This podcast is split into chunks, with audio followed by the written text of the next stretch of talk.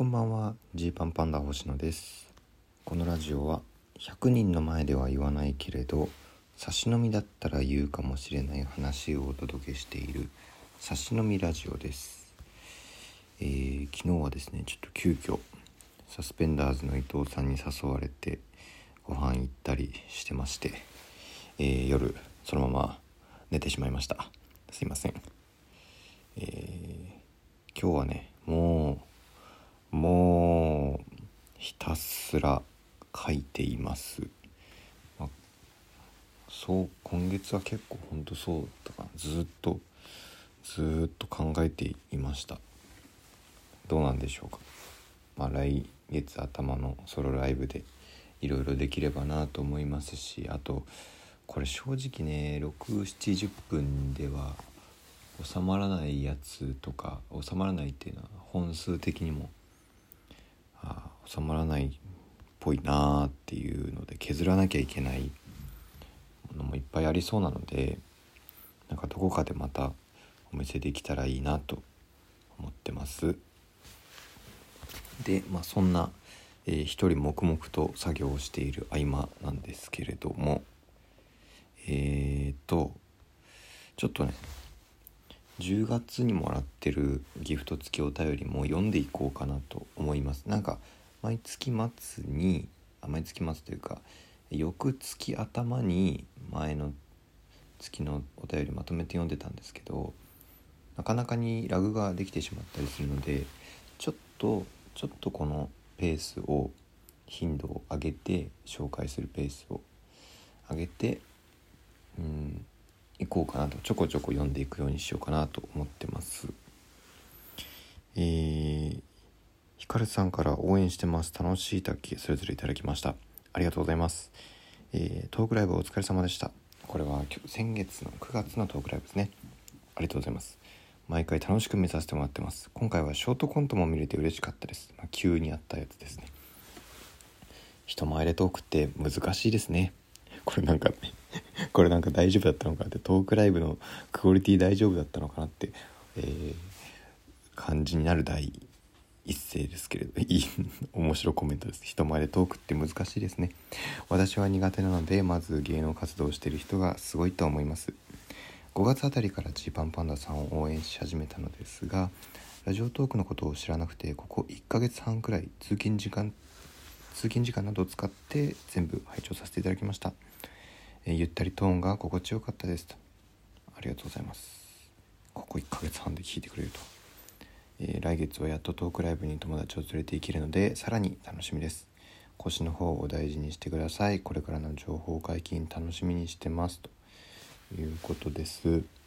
はい。おかげさまでね腰は腰はある程度良くなってきましたよ。トークライブももうあさってなんでね。今撮ってる日からしたらあさってなんで。今月も今月も楽しんでもらえるようにいっぱい喋ります。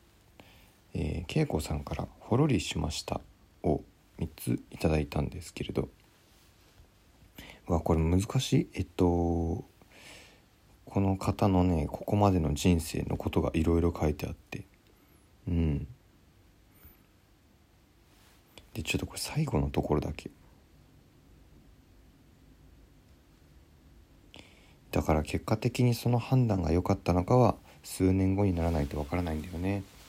えー第二の人生みんな頑張ってほしいな。これはまあ渡辺でいっぱい解散した人がいるということを受けてのお話ですね。名前だけしか知らなくてネタを見たことないコンビが何組かいたので何かで見ることができたらいいなと思いました、えー星野くん好きなことが仕事にできてそれを続けられるのは本当に幸せなことだね、うん、確かに。え息子も好きなことを職業にするために春から専門的に勉強しに行くけれどどうなるかなと。わあそうなんですね。専門的に勉強しに行くっていうのはね確かに一個大きいですよね。こう自分から行動してその道を選んでいるという。ふわっとなんとなくみんなと同じように勉強するというのとはまた違うと思うんで、うん、応援しております。えー、天音さんから面白いです。いただきました。ありがとうございます。小竹正義感はまな板の上の恋見に行きました。小竹のねが主人公の企画ライブですね、えー、小竹さんの人間性や魅力あふれる企画ライブだったのはもちろん星野さんの優しすぎる一面が垣間見えたのも良かったです。エンディングで星野さんと小竹さんの弁護士公認会計士が生き残った演出やディベート対決で星野さんが思わず吹き出してしまうあたりも面白くてあっという間の時間でした。そして個人的に前髪いじりをしながら思考する星野さんが大好きあ星野さんが好きなのでその様子をたくさん見られて嬉しかったです。笑い自覚ないんですよね前髪いじってる自覚。いやーこれこれね読んでドキッとしました。マジで。僕は最近ね前髪をいじる癖減ったと思ってたんですよね。その何か考える時に前髪をいじってしまうっていうのは、まあ、僕の昔からの癖でして、えー、そうなんですよ。ちょっと気をつけようとも思いました。天音さんから元気の玉いただきました。ありがとうございます。ウルトラコントくんお疲れ様でした。同期ライブですね。吉本の神保町の劇場に出させてもらった時のやつです。久々に婚活アプリのネタ拝見したのですがまたアレンジ加わっていって星野さん演じるアプリ開発者の方の人物像が明らかになってきたり一平さんが顔から火が出そうなほど爆発していたりと本当に涙出るほど笑いました。企画では普段あまり絡みのない吉本の芸人さんと芸歴に関するトークで星野さんが税理士ならではのガヤを入れていたり一平さんが恐る恐る告知始めたりと終始絶え間のない時間で幸せでした。人探天丼丸三角と事件が起こるネタライブも楽しみにしています。とウルトラコントくんよかったな。うん。またやりたいですね近々。吉本の劇場次に行く時には、えー、なんか道具とか演出とかを思う存分使わせてもらおうと思った日の話でしたね。この日は本当。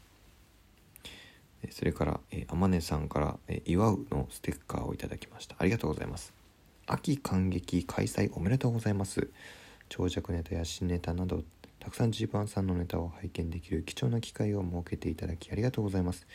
前回よりも10分増しになっていたので爆発して伸びることが想定されているのかなと勝手に考察して一人で盛り上がっていました。これを楽しみに10月何でも乗り切れそうな気がします。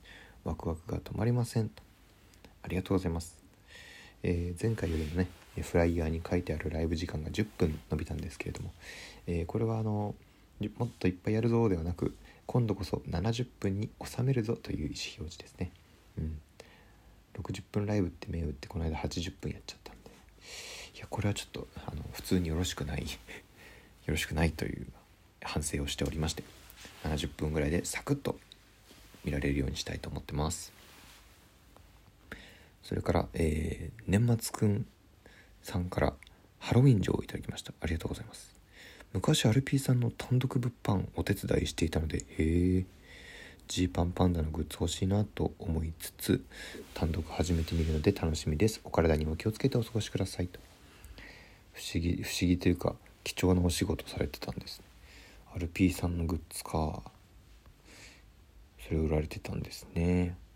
まああの僕らのライブもまあそのこれちょっとね毎回ややこしく思われちゃうと思うんですけどえー、僕の感覚僕らの感覚でいくとソロライブって銘打ってる今回みたいなライブは、えー、いつも出るライブでいつも出るライブなんだけど、えー、出演者がたまたま僕たち一組だった時というような雰囲気で単独ライブってなったら、えー、いろいろ盛り込みながらうんなんだろう普通のネタに限らずやりたいことをいろいろやっていく場所なのかなって思ってるんですよね。まあ、なので、えー、ちょっとこれはですねソロライブの時には多分グッズとかは出なくてもしかしたら単独ライブとかをやる機会があればその時に出せるかなみたいな感じですね。はい、今回はあの一組であの11月6日会場に行ったらたまたま僕たち一組だったという、え、でいっぱいネタをやることになったぐらいの感覚なので物販はないと。でも期待してくれてありがとうございます。なんか妄想を膨らませておこうと思います。こんなのがあったらいいかなとか考えておこうと思います。なんていう話をねちょっと10月頭の方しました。でこの後はもうちょっと結構婚のお祝いのお便りがいろいろ来るんですけど、まあ、この辺またちょっとこの辺からまた別の機会に読みたいなと思います。いやそう考えると10月ほんといろいろいろいろありましたね。うん。アメトーーククラブの収録も行ったしアメトーーククラブの収録が10月の頭の方だったんですね。で